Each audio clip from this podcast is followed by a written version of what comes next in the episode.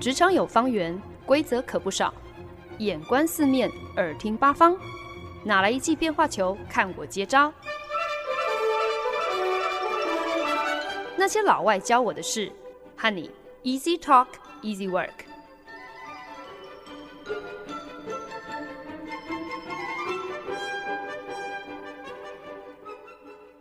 您现在收听的是《那些老外教我的事》，我是节目主持人焕恩。过去几个礼拜，透过职场开麦啦这个节目企划，让我看了很多部之前从来没有看过的职场电影，来跟大家一起分享从这些电影当中学到的职场打怪招式。那这个礼拜呢，为了选片，其实我还蛮伤脑筋的哦。一方面呢，是希望跟大家分享的电影呢，要是自己之前没有看过的。再来呢，就是我其实不太想要落入俗套，就是挑中那种大家可能用腿毛都猜得到的职场电影，比方说像什么穿着 Prada 的恶魔啊。那当然我，我话是这么说没错，可是 Who knows？谁知道呢？搞不好我到最后凑不够职场电影哦，还是得要拿穿着 Prada 的恶魔来凑数来讲一集哦。如果真的是。到那样子的一个节骨眼，就请大家自动忽略我前面十秒钟讲的话。另外呢，就是其实我过去都是以好莱坞的英语片为主嘛。就有自己检讨，觉得这样好像有点太不多元了，好像也应该要来安排个国片来跟大家分享。那当然，我也知道我的这个节目毕竟是叫做那些老外教我的事嘛。可是既然呢，呃，节目当中特别安排了职场开麦啦这样的一个特别企划，好像呢可以让自己破个例。来聊一聊国片，聊一聊台湾 Made in Taiwan 的一些东西哦。反正这些有的没有的节目游戏规则，都嘛是我自己说了算嘛。同学麦纳斯，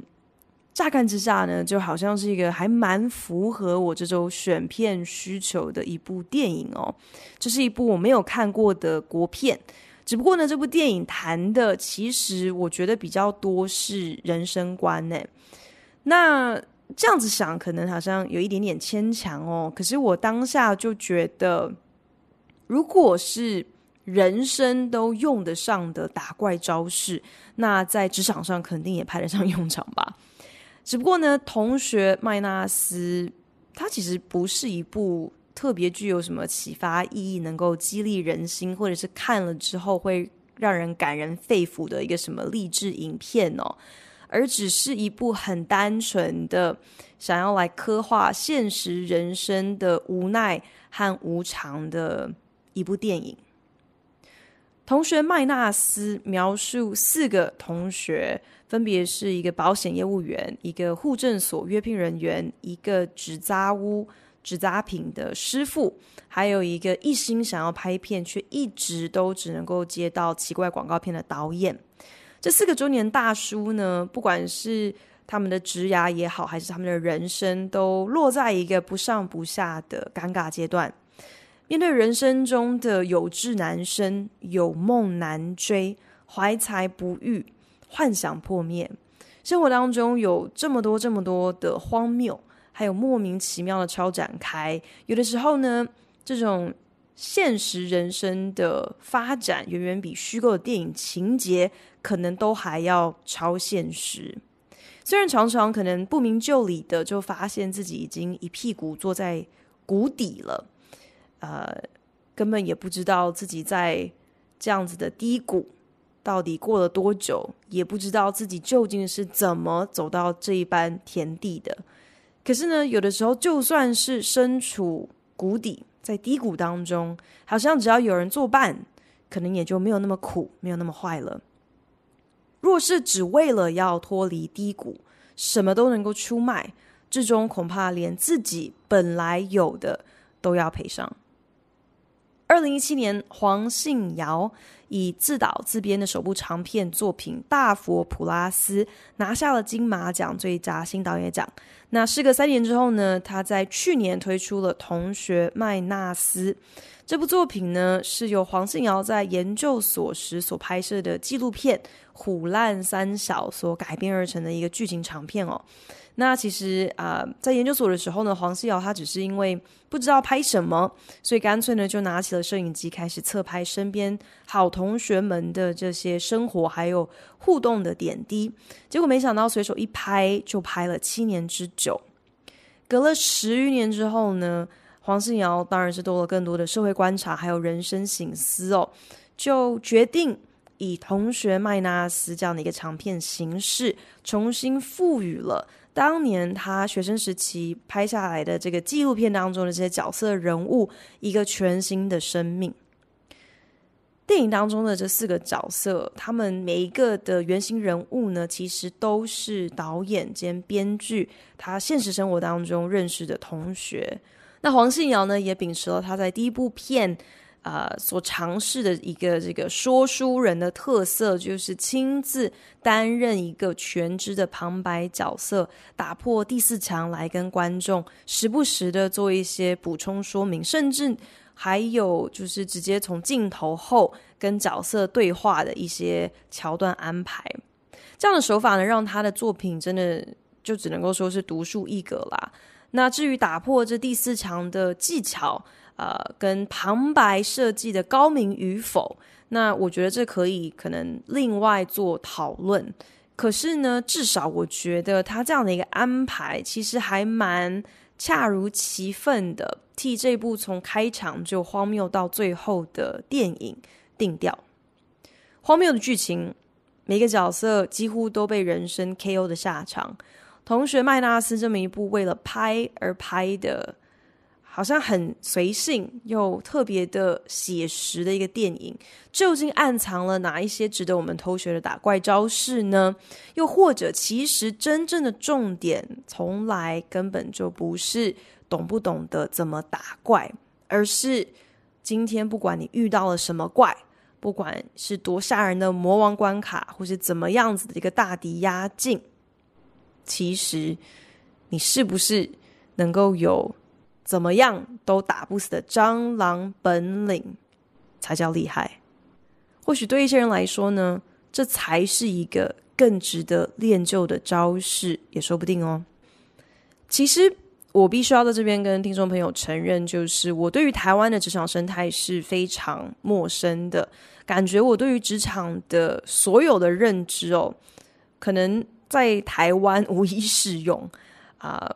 比方说，外国公司其实相对没有那么深的一个阶级意识啦。毕竟每个人都是直接以名字相称嘛，不像台湾公司呢，好像比较习惯是以职称当做尊称哦，所以会称呼人家某某某经理、某某某课长或是什么什么董。或者是直接会员工要喊上司叫叫老板哦，不然呢就是一定要在人家的名字后面加一个什么哥什么姐来表示辈分的一个尊重。国外的职场尊重当然也是很重要的，可是尊重呢并不是用称谓来表现的，更不专属于高阶或者是资深的主管而已哦。尊重是互相的，而体现尊重的方式。往往就是这间公司对于贤与能、对于专业的重视。什么意思呢？就是不管今天你是刚刚到职的菜鸟，还是跟着公司好几十年的总经理，如果今天你们能够坐上同一个会议桌，那么两个人不论身份、不论职等，都应该被赋予同样的话语权。这叫做尊重。员工工作表现的好坏，在公司能够有什么样的前景，甚至是员工的专长，还有他的志趣，是不是有发挥的空间？这应该是员工和主管要合力去规划的。这样子的一个观念哦，至少是国外优质的大公司普遍应该都有一个在人事选用还有培育的一个基本的价值观。可是呢，在台湾的职场，至少以我非常浅薄的观察和理解哦，发现其实这样子的思维大概都是天方夜谭吧。那个中的原因呢，可能也有很多啦。可能台湾的中小企业比较多嘛，所以公司部门就就是那几个而已。那底下的人手也很有限，所以当然不容易去规划出一个什么轮调的机制啊，或者是一个非常具体而明确的职涯发展计划给员工。又或者呢，公司真的能够拨出培训人才的经费预算，其实也是很有限的，所以玩不太出什么样子的花招，自然呢就很难顾及员工的什么职涯发展，更不用提啊、呃，还要去费那个心思去关心员工在工作上头的这个成就感或者是满意度在哪里。就某种程度上来讲呢，我觉得。利用做节目这个机会来看《同学麦纳斯》这部国片哦，不只是让我有机会就近观察台湾不同社会阶层的人，他们在职涯、在人生的一些可能我从来没有经历过、没有想过的选项，同时呢，也让我就近了解了呃，向来对我来说是很陌生的这个台湾的职场生态。同学麦娜丝这部片当中呢，四个好朋友里面做保险业务的电风，虽然呢跟经理是同学哦，虽然他能力很强，可是呢偏偏每一次升迁他总是被跳过，并不是因为他绩效太差或者是能力不足，原来至少在巅峰那间公司，你是不是能够高升，看的是你得不得人缘，主管看你顺眼不顺眼。虽然说主管今天如果喜欢你，呃，你的升迁机会当然是呃可能比较高一点的，主管比较可能会优先的想到你。那这样的一个道理呢，我想应该是适用于任何一个国家文化的，因为国外的职场也也大有就是主管偏心啊、官官相护啊、特别拉拔自己派系的人马这样子的案例哦。只是呢，至少就我的经验跟一些理解啦，啊、那些相对有规模或者是相对有制度的公司，呃，在国外呢，至少他们在人事的升迁上，通常呢会有一些明文定定的机制和考量啦，就是尽量减少黑箱作业这样的一个几率，又至少呢，升迁的标准还有机制需要透明化，这也会是国外员工他们主动争取，他们有这个，呃。勇气会大声的跟主管、跟公司要求的一个权益。同学麦拉斯里面，另外呢有一个角色，就是被朋友推荐跑去当户政所约聘人员的罐头。他第一天上班的时候，就战战兢兢的系了一条领带，非常啊正式的去呃呃户政事务所报到。结果我没想到，却被他的小主管碎念哦，说整个办公室只有主任打领带，叫他以后呢上班不要穿的这么正式。所以其实我觉得也算是蛮诧异的，就是没想到在台湾的职场，就连服装仪容也是存在一个很深的阶级意识。那在国外呢，啊、其实很多的菜鸟他们都会被前辈鼓励哦，就是。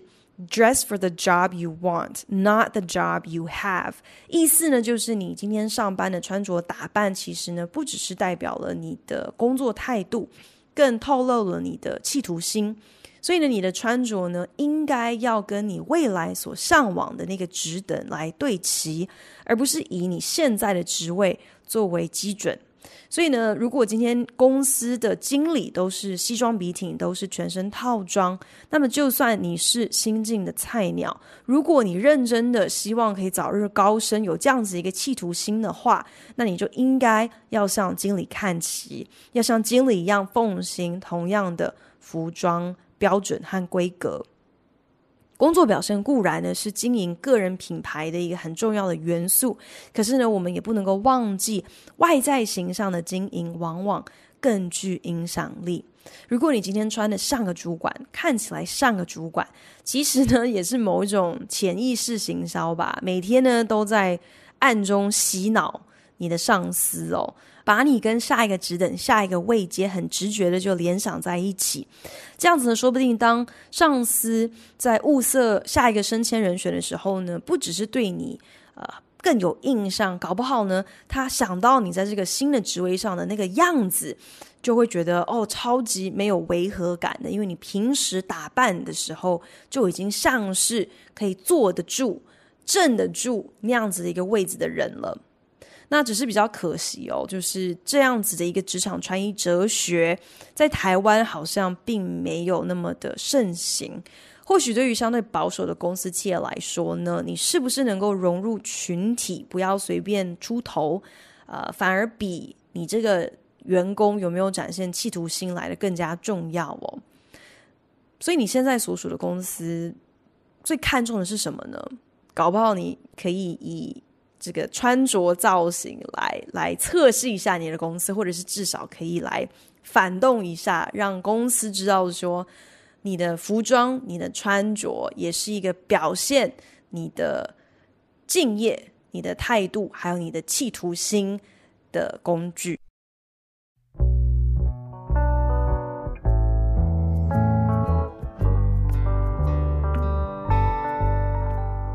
本节目由好家庭联盟网、台北 Bravo FM 九一点三、台中古典音乐台 FM 九七点七制作播出。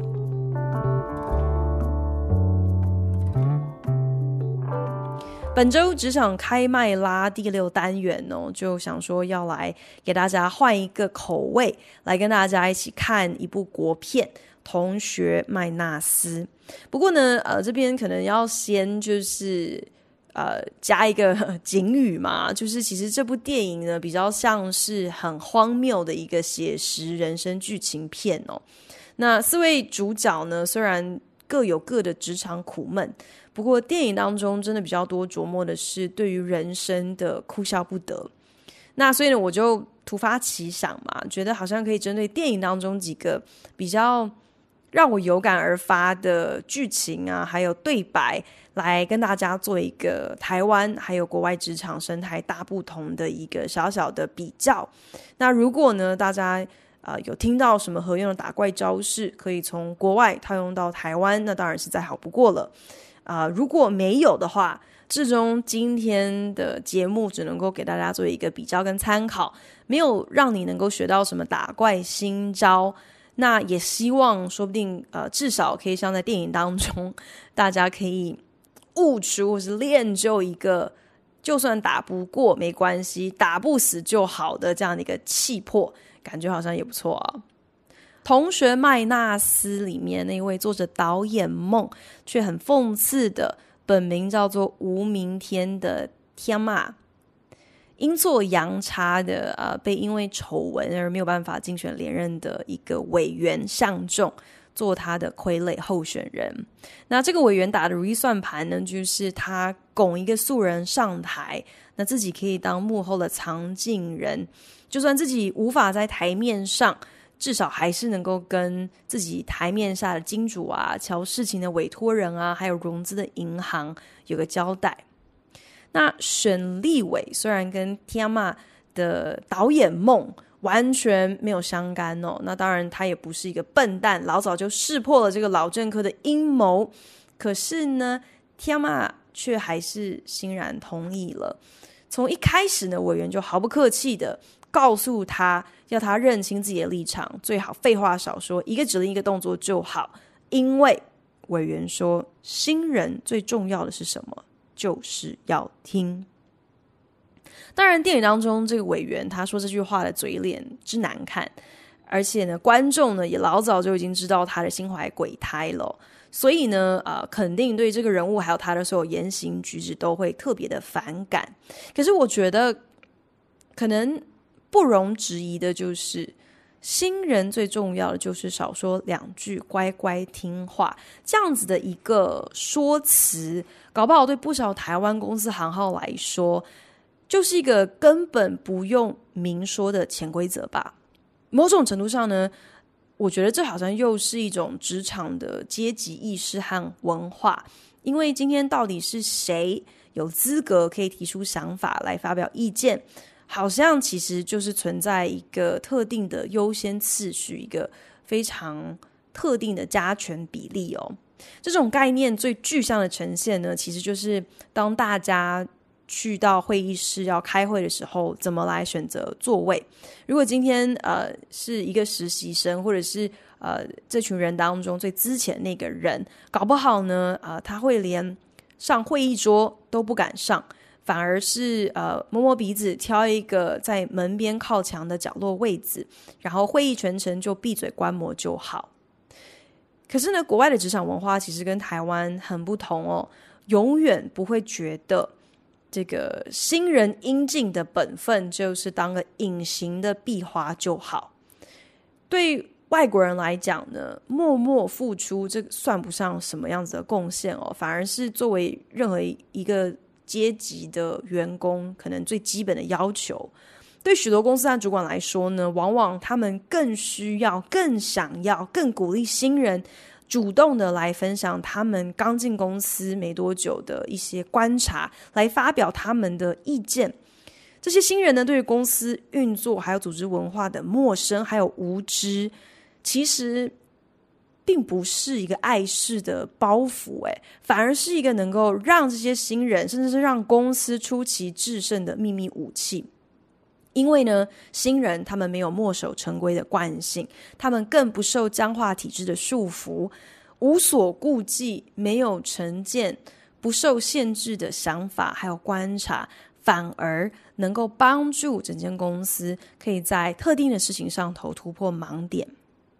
所以，新人最重要的并不只是听就好，诶，而是呢，要趁着也被组织慢慢同化，然后看所有的事情眼光都跟你的同事、跟你的主管完全一样之前，来替你所属的单位注入一点不一样的新鲜观点，还有视野。就算你今天不可能会是会议室当中最专业、最聪明的人，但作为新人，你有可能会是那一个一针见血说破所有人都没有想到的重点的关键人物，只是很可惜哦，这种好像想法总是跟人相反的角色，在可能比较崇尚循规蹈矩呃的群体职场文化的台湾哦，啊、大概不是那么讨喜。毕竟呢，那个老是爱问为什么的人，不管你今天是很可爱的小小孩，还是成年人哦。都是最让人头大、头痛、头昏的家伙。但是作为职场新人，还老爱问为什么，甚至勇于挑战既有的模式，然后还要能够不惹人厌的关键。就在于你的出发点，你的出发点并不是为了要反骨，不是为了想要证明好像自己有多聪明、多有本事哦，而是出于一个真的是谦虚讨教，真心在思考公司还可以怎么样能够更好，是出于这样的一个态度的时候，我觉得人家就能够感受得到，就会知道说今天你不是在找茬。如果对新人的期待就只是你就反正躲在角落，你最好呃都不要有意见，当个壁花就好的话，那我觉得其实这真的就是在花钱鼓励别人，不是生产，也不用积极主动哦。公司主管可以好好的思考，这样子的行为或是这样子的观念，其实跟你拿石头砸自己的脚好像没有什么太大的差别耶。今天跟大家分享的电影《同学麦纳斯》呢，差不多两个小时的片长。那我我必须要承认，就是呃，这边又是在一个警语哦，就是你看完这个电影之后呢，呃，其实说不太上来是一个什么样子的感想，因为呢，电影其实还蛮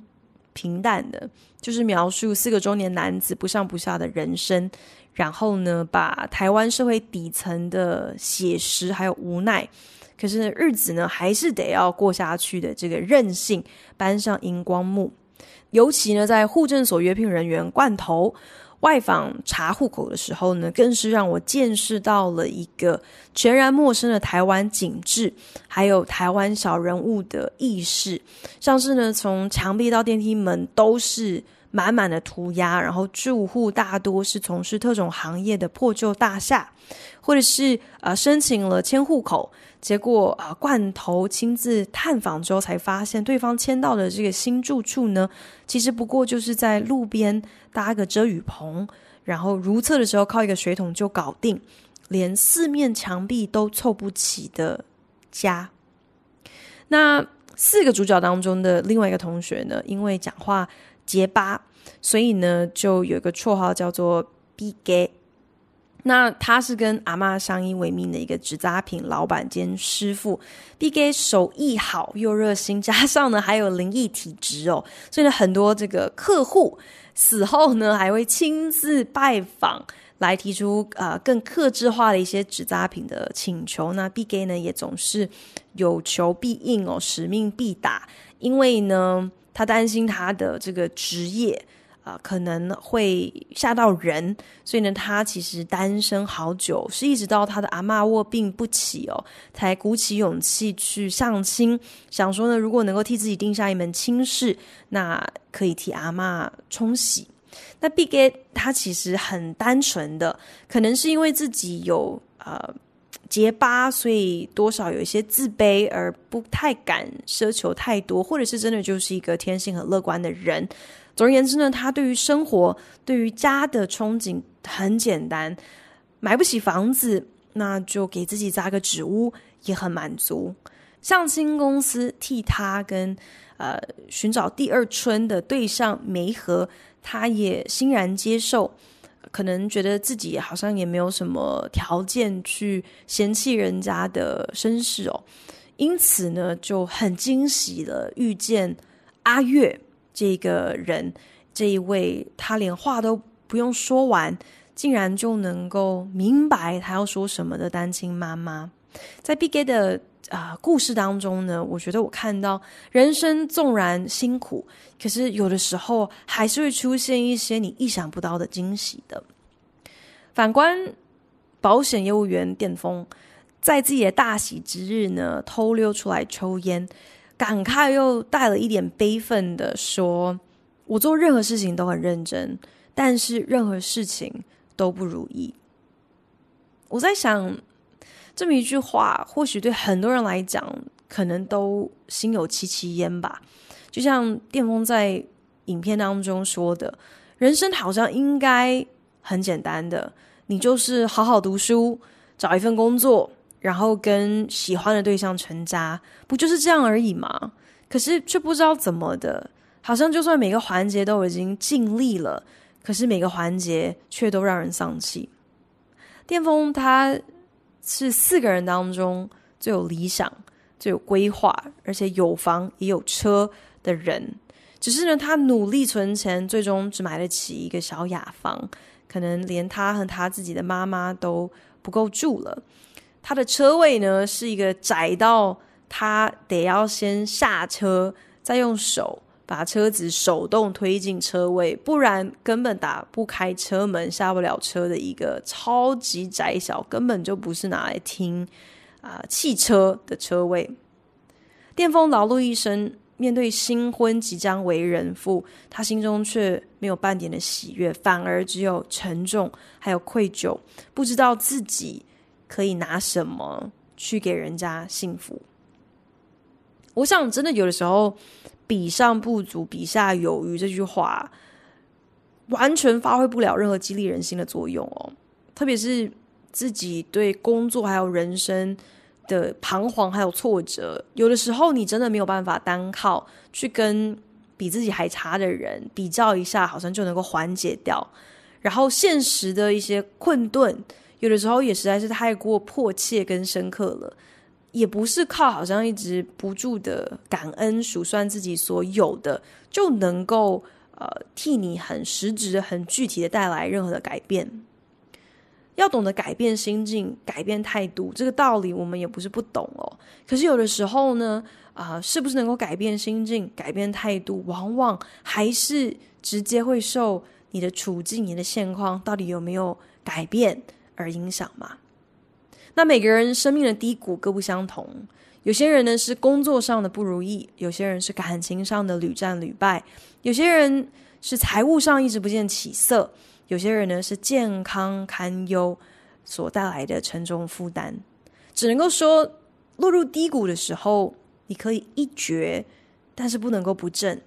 那这个意思呢，我觉得并不是说好像要逼着我们。啊、呃，昧于现实，然后强颜欢笑，或者是抱持着一个怎么样子阿 Q 的态度哦，而是即便是身在低谷好了，你一个人瘫在谷底混吃等死，跟在谷底，但是你抬头挺胸，你打直了腰杆，你去想着怎么脱离谷底也好，或者是只是想着怎么在谷底可以过得舒服一些也好，这些都是选择。而这些些微的差距，就可以，即便是在谷底，带来不同的心境、不同的视野。不管是巅峰，还是 Biget，还是查户口查到发现学生时期他暗恋的那个校花，如今从事特种行业的罐头，他们每个人各有各人的苦，各自身在不相同的低谷当中。可是，就算落在谷底了，也有各自好好过日子的方法。我想，这就是，就算你今天打怪打不过，只要你自己不会被打死，也是一种本事。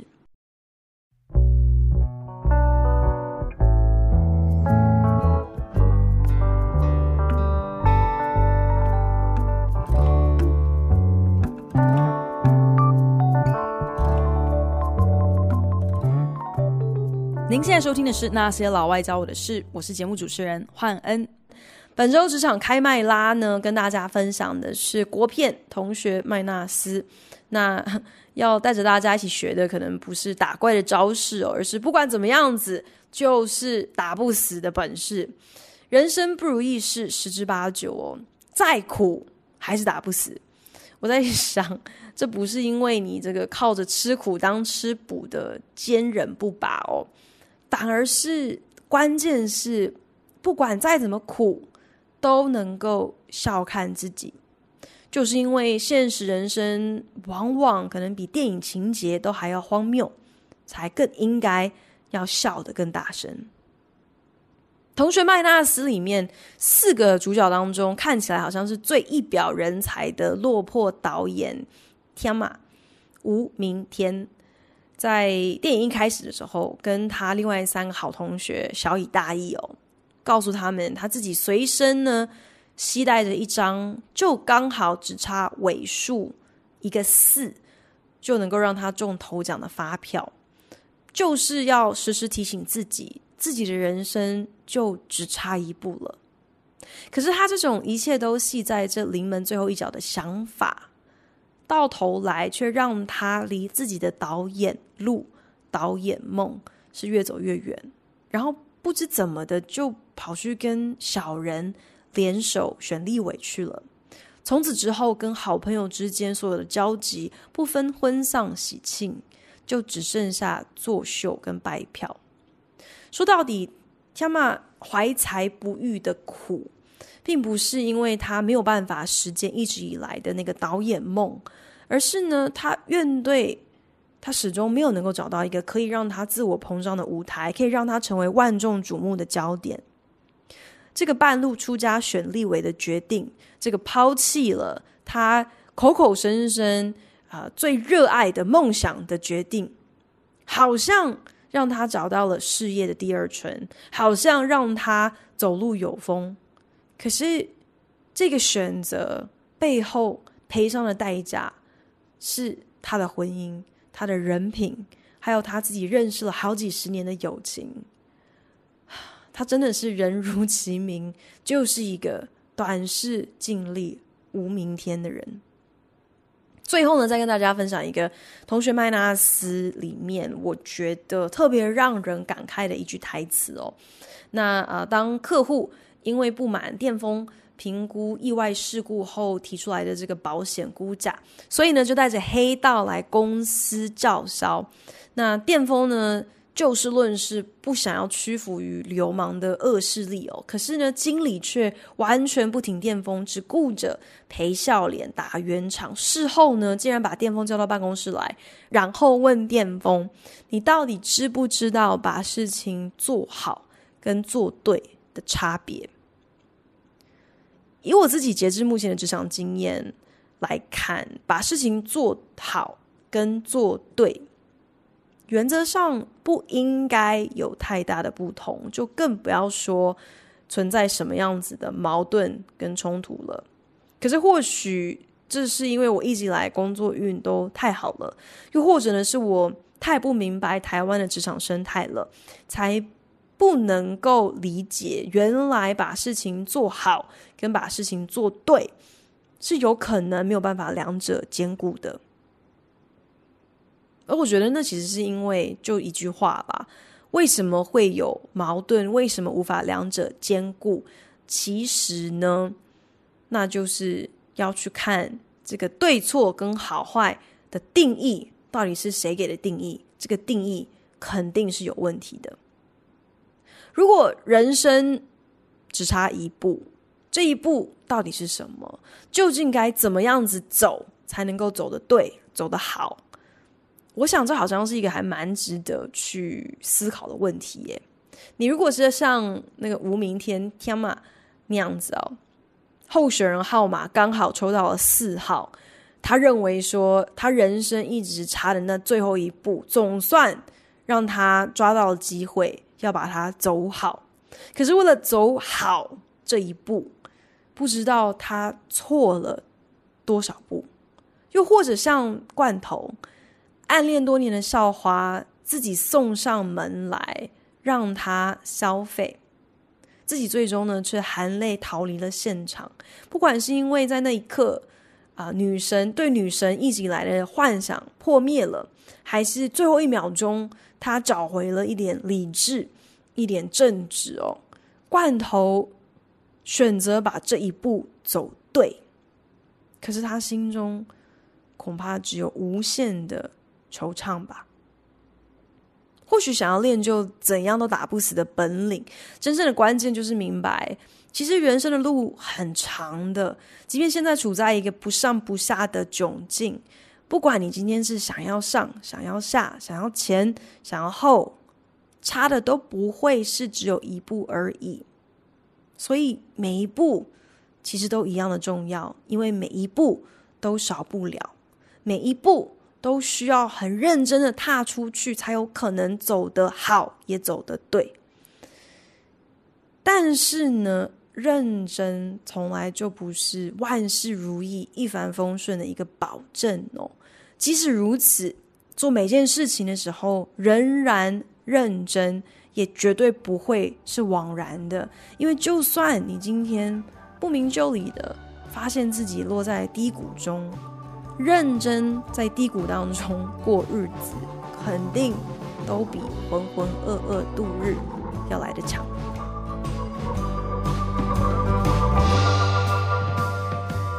感谢您的收听，希望您听完这一集有一些收获。如果有任何建议，或是听完有什么样子的心得，都希望你可以在 Facebook 上搜寻那些老外教我的事，来跟我分享哦。对了。如果您是用 Apple Podcast 听这一集的话，请帮我评分五颗星或留言。如果您是用 Castbox、Spotify 等 APP 平台收听，也请你帮我分享给您的朋友。那我们就下一集再见喽，拜。